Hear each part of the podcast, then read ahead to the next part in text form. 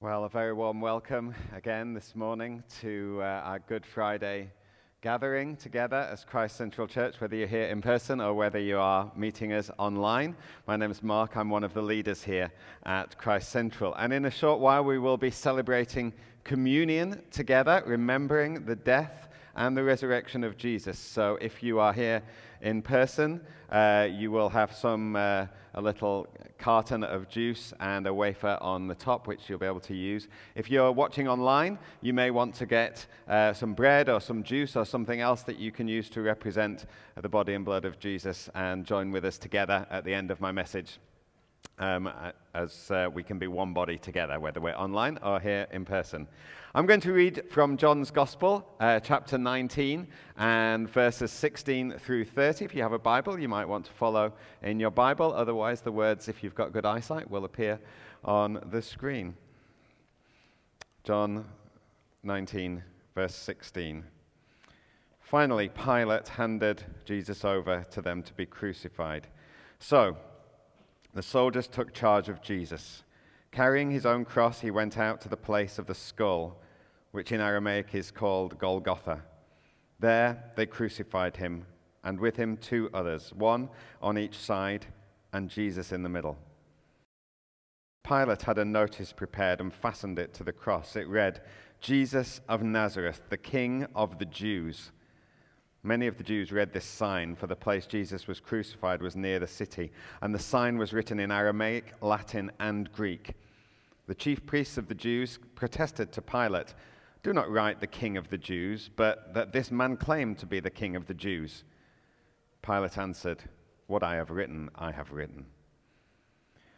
When the soldiers crucified Jesus, they took his clothes, dividing them into four shares, one for each of them, with the undergarment remaining.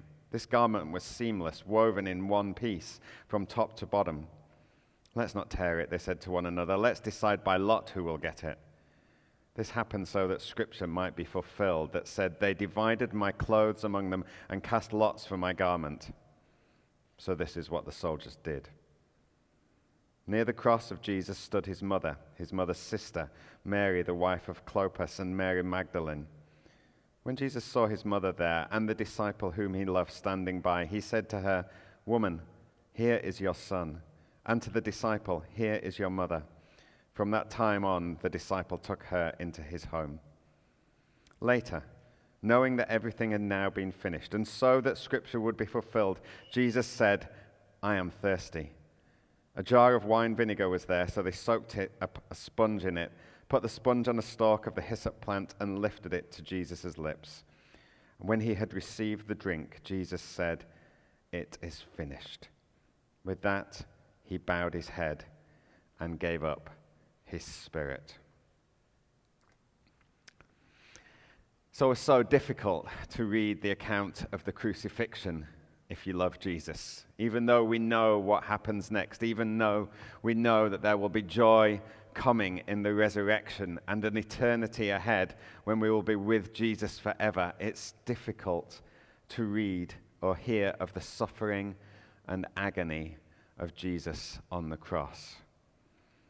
And at this point in John's account of the crucifixion, it looks as though Jesus has been defeated. It looks as though it's all come to nothing everything that the disciples had hoped for over the three years or so that they had been with him has come crashing down.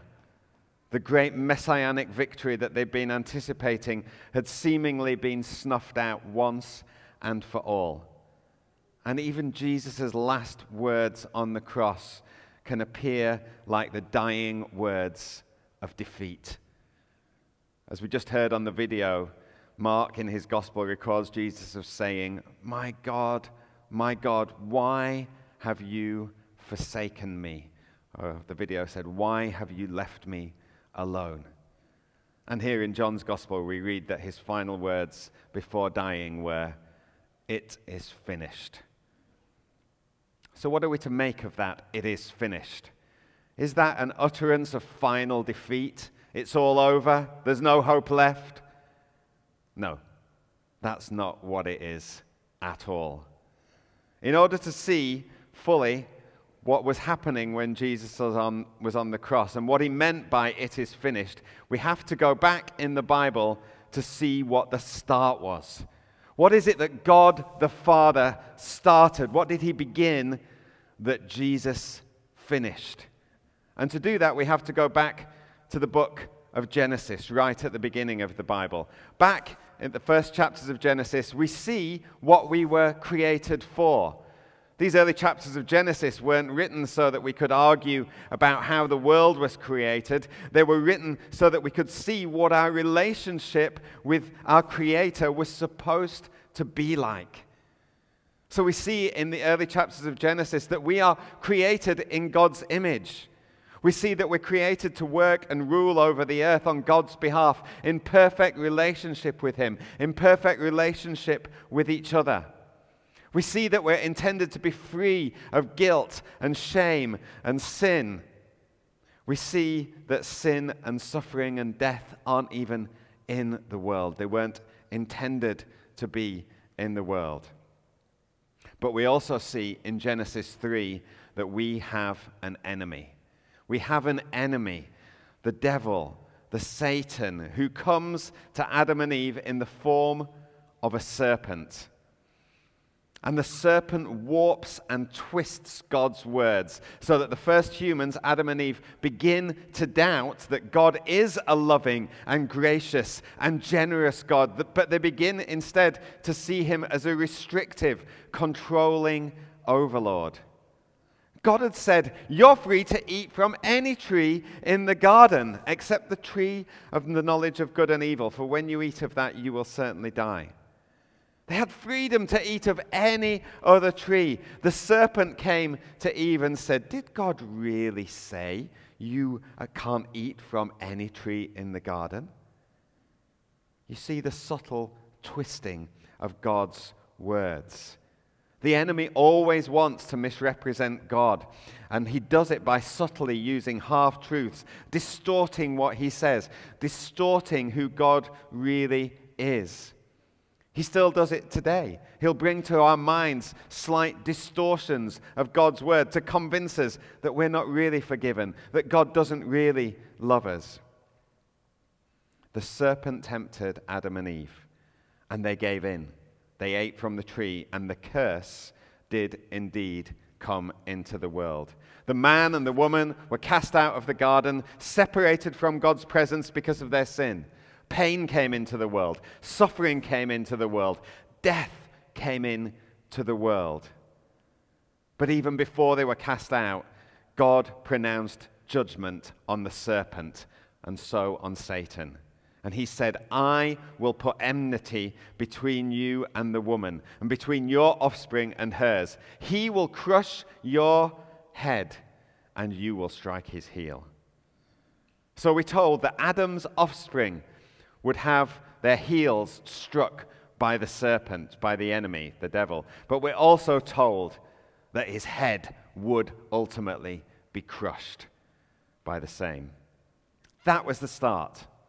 That was the start. That was the beginning of the end for Satan. Yes, he would have some power, but his days were numbered. One day would come a son of Adam who would crush him and that son of Adam would be Jesus Christ. And so, as we go on through the Old Testament, we still see Satan very much at work. We see him in the book of Job, afflicting him with much suffering. But we also see him answerable to God. He can only do what God will allow him to do. He's on a short leash, God's leash. He must have hated it. And so, years later, after much anticipation and waiting, Jesus was born quietly, humbly, in a small village called Bethlehem. John says in his first letter, 1 John chapter 3 and verse 8, the reason the Son of God appeared was to destroy the devil's work. That was his mission. The reason the Son of God appeared was to destroy the devil's work. That's why Jesus was born. Although, who would have known that at the birth of a baby? Well, Satan knew. He would have been seething with rage, knowing his days were numbered. He tried to gain victory and end it there and then under Herod, who gave orders to kill all the baby boys in Bethlehem under two years old, so that Jesus would not live to become the king. But he was forbidden by God, who spoke to Joseph in a dream about this and ensured that Jesus' family fled to Egypt before returning to Nazareth, where Jesus would grow up. Even as a baby, Jesus is mightier than the devil, yet the devil is nipping at his heels relentlessly. And so Jesus grows up and becomes an adult and is baptized by John, announcing his ministry. Then he immediately goes into the wilderness, and the devil sees another chance. Jesus looks weak, he looks vulnerable, he's isolated, he's hungry. He tries to tempt Jesus, the second Adam, in the same way that he tempted the first Adam. He's bolder this time, not quite so subtle. If you are the Son of God, you see the same tactic there, casting doubt on the truth of God. If you are the Son of God, tell these stones to become bread. Yet Jesus answers from Scripture It's written, man must, must not live by bread alone, but on every word that comes from the mouth of God. The devil tries again, taking him into the temple in Jerusalem. If you are the Son of God, throw yourself down, for it is written, He will give His angels orders concerning you, and they will support you with their hands, so that you will not strike your foot against a stone. Jesus replies from Scripture, It's also written, Do not test the Lord your God. Thirdly, the devil takes Jesus to a mountain and shows him all the kingdoms of the world and says, I'll give you all of these if you bow down and worship me. And Jesus says, Go away, Satan, for it is written, Worship the Lord your God and serve him only. And so the devil left him. Jesus resists the devil where Adam and Eve did not. The devil's wanting to run his own Bible study with a twisted interpretation of what Scripture means. Eve was taken in by it, Jesus wasn't he obeyed his father. And the good news is that the Bible teaches us that in Christ we too can resist temptation where Adam could not, and we could not in Adam. We have to be able to recognize the lies of the enemy. They're subtle. He doesn't just come out and say there's no God. He doesn't just tempt us with the obvious things, although he does tempt us with the obvious things money, sex, power. He tempts us with subtle lies. God just wants you to be happy. Surely it's okay to live like this because that's what God wants happiness. You just need to live your truth. Your feelings are a really good indicator of reality. These are the subtle lies the enemy will speak to us now. They sound pretty plausible. We have to learn to recognize them. The way we do that is get to know the truth of God's word more. We can't spot the counterfeits of Satan if we're not fluent in the truths of God. Jesus knew the truth of Scripture. We need to know that truth too. Jesus' victory over Satan was getting ever closer. He gathered some of his disciples who began to find that they had authority over demonic powers when they went, went out in Jesus' name. They, went, they came back to Jesus celebrating this, uh, that they cast out demons, and Jesus says, I saw Satan fall from heaven like lightning. The kingdom of God is advancing. The kingdom of Satan is crumbling. The devil's domain is being reclaimed. Jesus said, I will build my church, and the gates of hell will not prevail against it.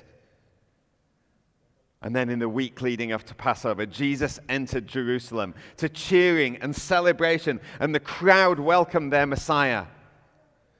But this joyful celebration would quickly turn to fear and confusion. Judas, one of Jesus' friends, was tempted by wealth to turn against him. He handed Jesus over to the authorities. It looked for all the world as though the devil had the upper hand again. But he knew his end was coming. He had one last shot at Jesus in the Garden of Gethsemane. It was there that Jesus faced his final temptation from the enemy the temptation to avoid going to the cross altogether.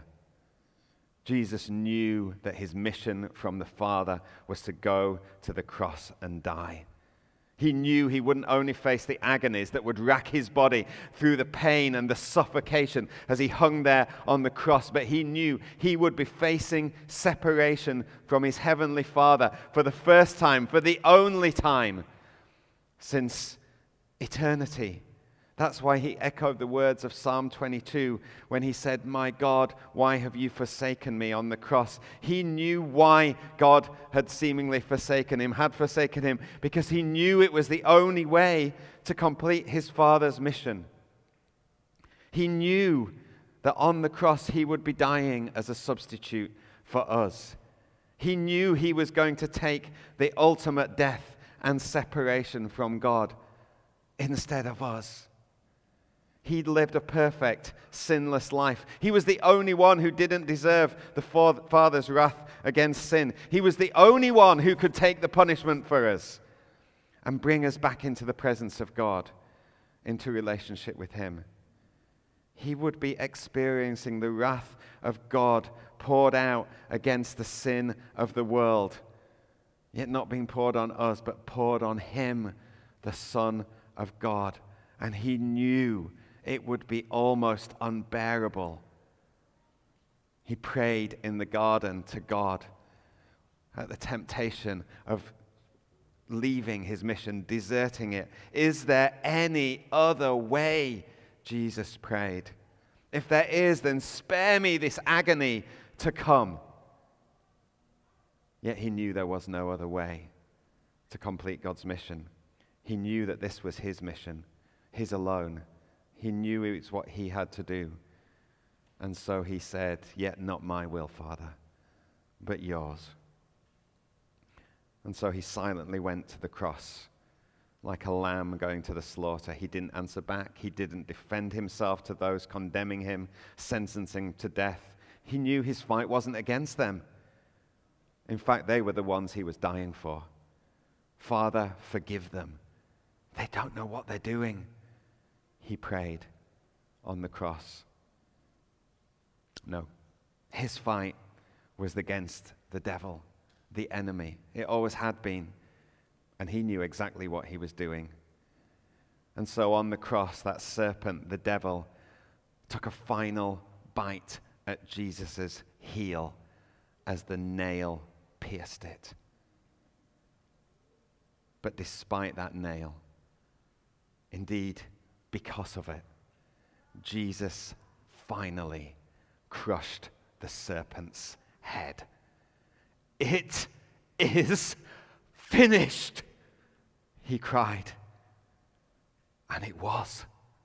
It was. Jesus had destroyed the devil's works. The power of sin had been broken. And in his resurrection, as we'll see on Sunday, he demonstrated that the power of death had also been defeated. It's finished. So now, when we put our trust and our faith in Jesus and Jesus alone, his victory becomes our victory. Paul writes to the Romans and says in chapter 16, verse 20, the God of peace will soon crush Satan under your feet. Satan has been defeated. He's been crushed. He's been bound by Jesus. He awaits his final punishment. For now, he still screams his lies, but he's bound. In Christ, he has no power over us. We don't have to listen to him. And Revelation 20, verse 10, tells us the fate that awaits him. John sees it in a vision. He says the devil who deceived them was thrown into the lake of burning sulfur where the beast and the false prophet had been thrown. They will be tormented day and night forever and ever. That's what awaits Satan. So today, on this Good Friday, Jesus' cry of, It is finished, on the cross is not a de- cry of despair it's not a resigned cry of defeat, it's a cry of victory. It's more like the cry of someone who's run a great marathon and crossed the finishing line, and he gasps, I've done it! That's what Jesus meant when he said, It's finished. I've done it. The victory has been won. This truly was a good Friday. The mission that Jesus came to fulfill, sent by the Father, has finished. He's done it. He's victorious. And the victory can be enjoyed by us if we put our hope and our trust in Him. And so, brothers and sisters in Christ, we can come this morning and we can remember that great victory. We can celebrate. We can join with Christ through communion. Like Kelly said, that victory, yes, it was for the world, it, but it was for us. It was for each one of us. It was for you. And we can come and join with Christ through communion. And we're going to do that now. We do it here at 140 Clark Street. If you're watching online, you can join us from home if you want to find your little carton of juice and a wafer. If you don't have one, just raise your hand. Debbie's got some spare if you're here and you don't have one. This is for those of us who are believers and followers of Jesus, who've accepted this. You know what? If you've never accepted Jesus as Lord and Savior, if you've never understood that you can be forgiven by Jesus because of Him dying on the cross, if you've never given your life to follow Him and Him alone, you can do that in this morning. You can come to know Him this morning. But if you've not done that yet, then please just watch, maybe pray while others celebrate this because this is for those of us who know we are His, who know we are His. Just before he died, Jesus shared a meal with his disciples, and he took the bread and he said, This is my body, which is given for you. And he took the wine and he said, This is the blood of my new covenant.